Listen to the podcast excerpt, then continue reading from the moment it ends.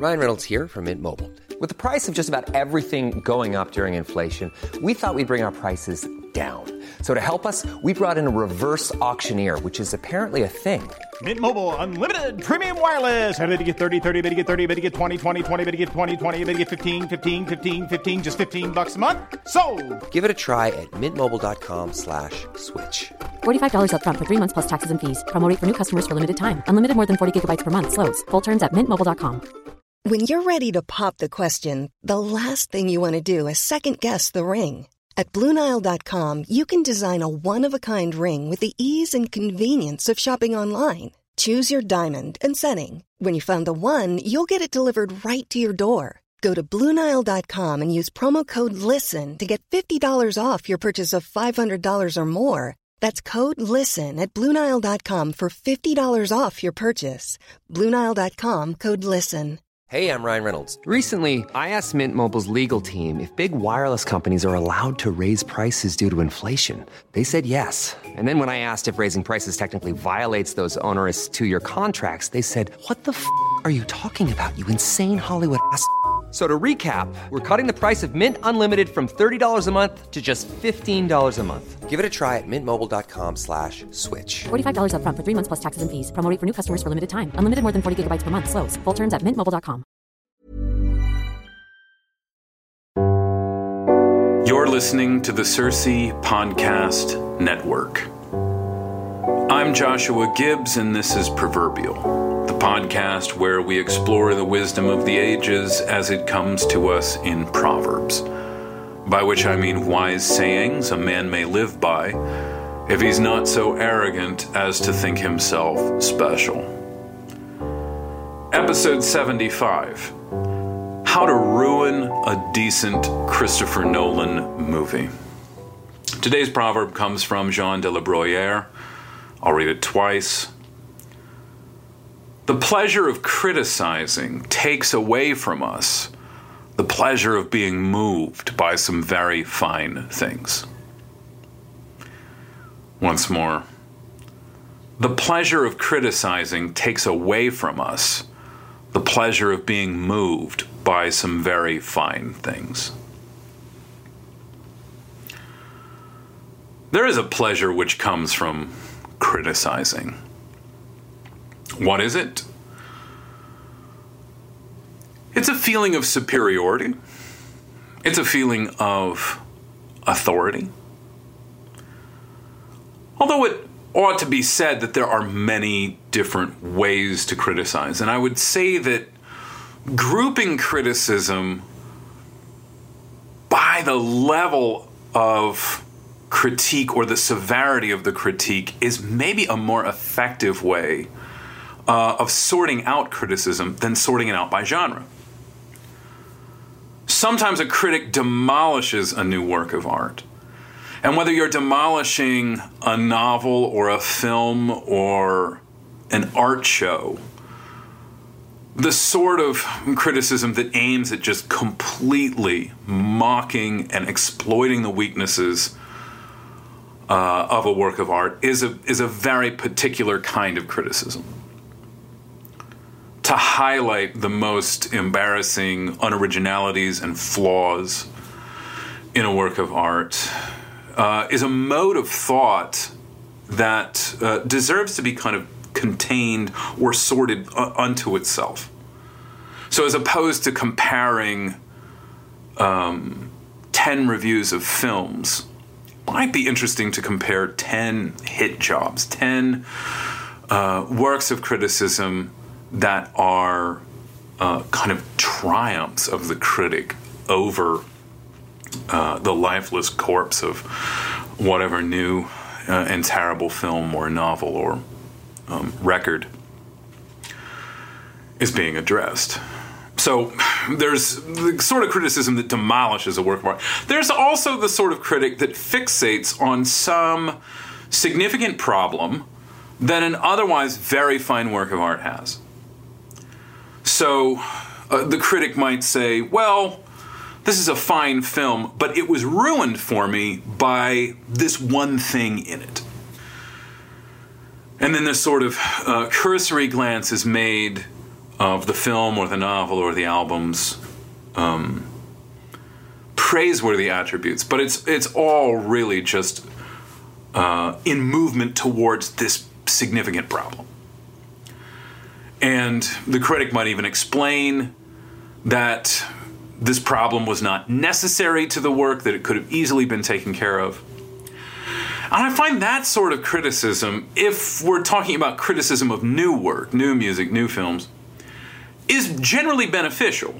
I, I like reading an article, I like reading an essay where someone takes some um, some small element of it to task, some comparatively small element that actually is quite big in the long run.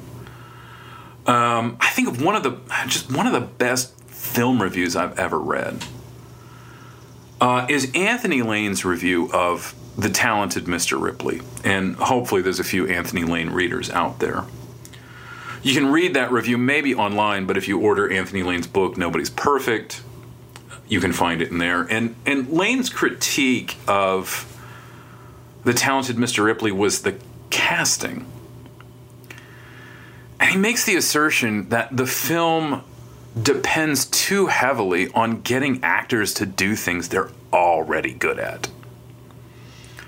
And that the film might have been more successful if Matt Damon, who's cast as Tom Ripley, the sort of pale, pasty, quiet um, psychopath, and Jude Law, who is cast as Dickie Greenleaf, uh, this um, shipping tycoon's ne'er do well son, spending his father's money in the Amalfi Coast, had switched places um, because Jude Law, very handsome, naturally plays the playboy. Matt Damon kind of pasty already. And Lane spends a lot of the review saying, what if these two guys had switched places? And the sort of film that he opens up as, as a possibility if the casting had been done better is really sort of intriguing. And he's not deeply critical of the film. He's not saying it's a it's a terrible film. Don't waste your time. And he certainly highlights a few of the um, the film's better qualities. But he spends most of his time on this somewhat interesting idea uh, that the casting was done on autopilot. An, interesting idea. I mean, I read that review for the first time, I don't know, t- 12 years ago. And, and, I've been struck by that sort of criticism ever since. But there, I mean, there's a pleasure in that. I'm sure there's a pleasure for Lane in writing a review like that. Um, because he's not really demolishing the film. And he's not positing himself as this kind of authority over the film. He's genuinely contributing something to uh, the the world of filmmaking, and he's he's putting forward this idea that a decent director might pick up on and think, well, maybe I can make a better film by switching the lead roles. Um, and getting the getting the handsome man to play the outcast and getting the pasty guy to play the playboy. Maybe that works out better. Maybe there's more to grapple with. And then there's this sort of critic who admits that a work is good, but wants to quibble with a few minor points. Points that he admits is minor. And I think that this is really the worst sort of criticism. It's the most selfish sort of critic which means that there's really a greater pleasure to be had in nitpicky criticism than there is in any other kind of criticism. And I believe that there is more pleasure, there's more selfish pleasure to derive from a nitpicky review than from a hit job. Social media is awash with the sort of criticism I'm talking about. This, this nitpicky criticism. Comment sections are just full of this sort of thing. On Facebook, the sort of criticism shows up in comment sections, and the sort of comment I'm talking about opens with "sure, comma, but you neglected to mention dot dot dot," or "this is good, but you should have addressed dot dot dot." And the critic goes on to mention some relatively trivial issue that they happen to feel strongly about and which may only be tangentially related to the subject in hand. And these sort of things often open up with this kind of very faint praise like, "Mm, good job, not bad. A criticism that opens with not bad, I don't know that it's really worth writing. This sort of criticism has more in common with graffiti than it does with intellectual work. The sort of nitpicky criticism I'm talking about is like a subtle way of saying, I could have written this, and if I had, I would have done a better job. Now, I want to say that the worst sort of offender on this, not just where it happens, I mean, where it happens is social media, but the worst sort of offender on the subject, the subject of the nitpicky critic, is mid level intellectuals writing reviews of books that are just a tier up from their own. And the same way that the middle class are in this precarious position where they're almost rich but fear becoming poor, the mid level intellectual is kind of in the same boat. The mid level intellectual can taste that higher level, but fears also fading into obscurity. So you know that you have, uh, you know, you have an intellectual who's openly ambitious when they keep picking fights with people that are like 500 subscribers over themselves. I think I've talked about this before. This sort of critic often opens a, a, critique of the work of somebody who's just a tier up with the with the claim that the book was good or pretty good but that I have a few small disagreements that really need to be addressed. And the point of the review is not to get the audience to read the book and not to get the audience to avoid the book, but for the audience to come away with nothing more than newly minted respect for the critic. I'm not suggesting that there's something wrong with a critic demolishing a new work. There's some pleasure to be had in that. There's some pleasure to be had in doing it, in reading it too. There's a young writer right now for First Things, a new writer, just has three essays for them. A fellow named Sam Kriss. And he recently wrote a book review of a very fashionable um, kind of work of the new New Age. Uh, the book's called Post Colonial Astrology Reading the Planets Through Capital, Power, and Labor. And his um, demolition of this book in the article is just magnificent. There's a link to that review on my blog, sometimesgibbs.com. And it's a delight to read um, because it's not a nitpicky sort of review. It seems that Kriss believes that the book has absolutely nothing to offer which is to say that there's no very fine thing that he's not taking pleasure from in demolishing the book. And so to go back to the quote, the pleasure of criticizing takes away from us the pleasure of being moved by some very fine things. And if you don't have a very fine thing on your hand, then take the pleasure of demolishing it. But if the whole point of the review, if the whole point of criticizing it is merely to uh, suggest to your readers that you could have done a better job, then you are missing out on something significant. And I don't know why people write these sort of reviews. Uh, the review that opens with, I thought this was really good, but I only want to talk about the ways that I'm smarter than this book, than this film, than this record. It's selfish. The pleasure of criticizing takes away from us the pleasure of being moved by some very fine things. Now, I should say that this is a quote about criticizing, and I've spoken of criticism up to this point, but not all criticism is critical. Not all criticism is, let me write a, a review of this online. Some criticism is just talking, and I think that this really gets back to what's behind Le Bruyère's proverb, what's behind his claim That there is a sort of pleasure that we get from talking about a thing and from gesturing at it and sharing our thoughts. But you often have to forego deeper pleasures for the shallow pleasures of criticizing something or just talking about it. This need to talk about something as though your ultimate obligation by something that's very fine is to say something about it, not to be moved by it, not to absorb it. We should note that the quote isn't the pleasure of criticizing takes away from us the pleasure of some very fine things.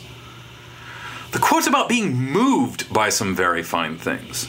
And there are plenty of people who encounter very fine things, talk about very fine things, but do it all with a spiritual posture that really precludes being moved by it. Because the cost of being moved by something, the cost of being moved by a fine thing, is silence. If you want to be moved by something, you've got to shut up. Being moved by it is a passive state, it is a submissive state.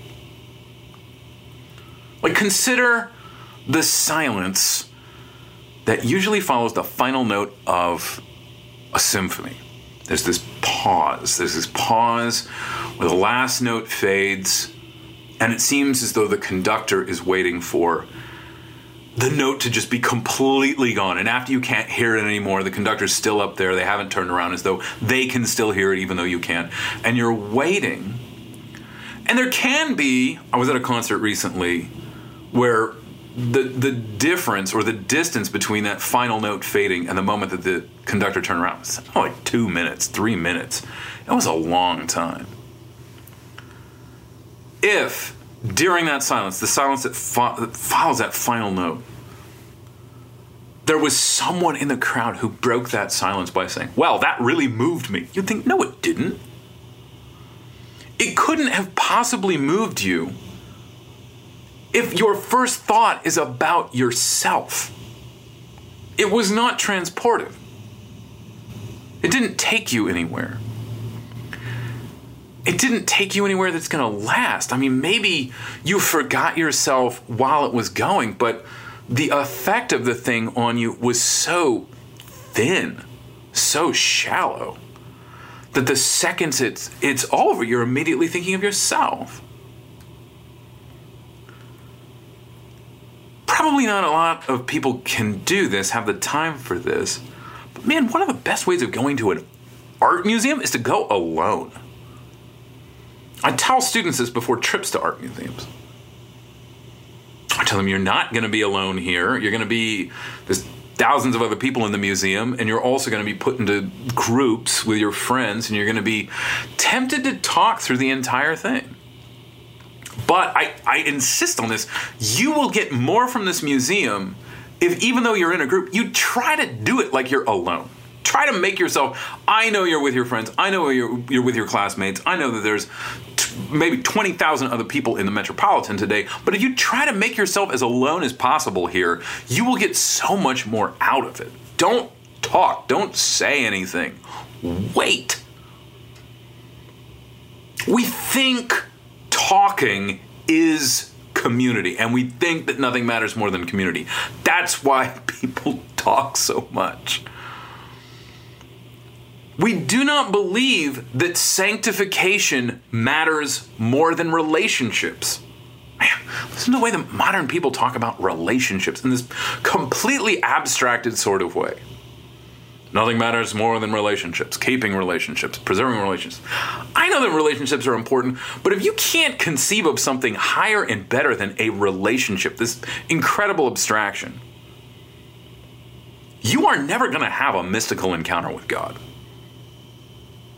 If you don't understand that God does things outside of relationships with other people, our relationships with other people. Yes, God does things through our relationships with other people. But if you think that's the only way, then you are not going to shut up for the rest of your life. You're just going to be talking all the time or inciting other people to talk. The, the mystical encounter with God is dead to the modern man. We are too terrified by it. We have talked about personhood and community too much for these words to mean anything to us. So if you go to an art museum for the first time, a Met, a Cloisters, even the Guggenheim, even something as risible as the Guggenheim, make it a goal to not say anything about it for as long as you can. Hours, days if you can manage it. And the pleasure of criticism isn't just in writing it, right? It, there's a pleasure in reading it as well. How many people finish a movie like Tenet and then immediately credits have not even rolled? Like Tenet is over, you're sitting there in your bedroom and you're like, I gotta get my phone out and, and see what the end of this movie means. you, you have thought about it for not even two seconds and you're already Googling, what does the end of Tenet mean? I do this so often with films. Like you finish watching it and you're immediately like, what does it mean? Let me find out. And then you do, and then you don't ever need to think about it again. Now, whatever you find, whatever you find on the other end of a Google search can't really move you. It can't benefit you all that much. It's more likely, like Googling what does the end of Tenet mean, is more likely to end any contemplation of that film that you that you could have otherwise engaged in than it is to lead to anything deeper. Googling what does the end of Tenet mean? the end of Tenet explained. How many thousand articles there are about that sort of thing? The end of Lost explained. The end of blank explained. What does the end of Tenet mean? You're not going to get deeper into that movie by reading even a decent article on the end of Tenet explained. Forget it. Don't outsource contemplation. I'm not, I'm not encouraging you to be original here. Just be quiet and don't outsource contemplation. If you if you immediately look up when you're done with Tenet, what was the end of Tenet about? The answer you get is not it, it might be thoughtful for someone else, but it's not going to induce thoughtfulness in you. It's not going to move you. Like the moving is done in the silence that follows it.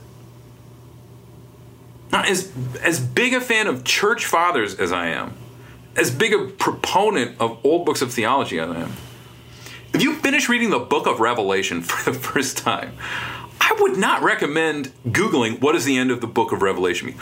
End of Revelation explained. Wait! Wait! Suffer not knowing for a little while. And see what good that suffering does.